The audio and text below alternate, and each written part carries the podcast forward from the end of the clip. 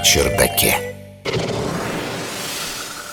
Исследователи из греческого же университета Патр нашли доказательства того, что вымершие предки современного человека могли плавать по Средиземному морю без малого полмиллиона лет назад. Это пока как-то не укладывается в голове. Научный журналист Егор Быковский. Почему же это не укладывается в голове? Да потому что, когда я учился в школе, правда, довольно давно В учебниках было написано, что современный человек, Homo sapiens, появился на свет менее 50 тысяч лет назад а все предыдущие версии Homo были слишком дикие, чтобы пользоваться чем-то, кроме самых примитивных орудий. А тут, представьте себе, мореплаватели полмиллиона лет назад.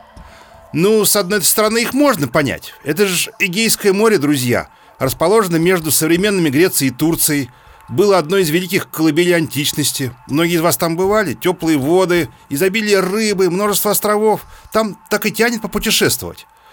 Тут я отвлекусь на секунду и напомню, что мы с вами, друзья, живем в период кайнозойского оледенения. Оно началось 33 миллиона лет назад и продолжается до сих пор. Но его режим меняется. Льда то чуть больше, то чуть меньше – и вот большинство антропологов полагают, что в периоды как бы чуть меньшего оледенения уровень воды Эгейского моря падал достаточно, чтобы между островами образовались некие временные сухопутные мосты. По таким мостам наземным животным, включая предков человека, было нетрудно якобы пересекать пролив за проливом, расселяясь по нынешним островам. Но что, если на самом-то деле никаких мостов не было? И вот, чтобы это выяснить, исследователи решили проверить, до какой же все-таки степени опускался уровень воды в Эгейском море за последние несколько сотен тысяч лет.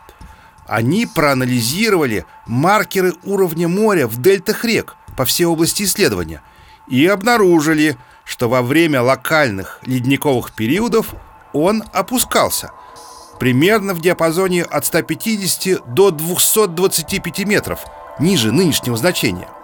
После этого осталось только сравнить, насколько глубокие участки дна разделяют острова и материк. И оказалось, что даже экстремально низкого уровня моря было бы совсем недостаточно, чтобы пройти от острова к острову, не замочив ног.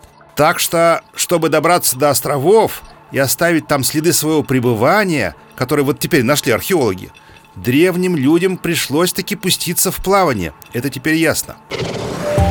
Наука на чердаке. Пока ученые не могут сказать, что за вид людей плавал по Эгейскому морю от острова к острову. Однако находки в Греции того времени позволяют предположить, что это был так называемый гейдельбергский человек – а может его потомки, ранние неандертальцы. Тут, конечно, не стоит вам себе представлять какие-то крутобокие драккары под парусами. Плавсредства тогда были явно попроще. Скорее всего, что-то типа плотов. Кроме того, благодаря тесному расположению островов не нужны были какие-то навигационные приборы, чтобы найти следующий клочок суши. Можно было полагаться вполне на острое зрение. И все же это очень интересное открытие. После него пути расселения древних людей по Средиземноморью стали немного яснее. А еще все это дает основание предполагать, что когда наши древние прародители, люди современного типа, покинули Африку и двинулись в сторону Европы расселяться, они шли не только по суше, но и по морю. Наука на чердаке.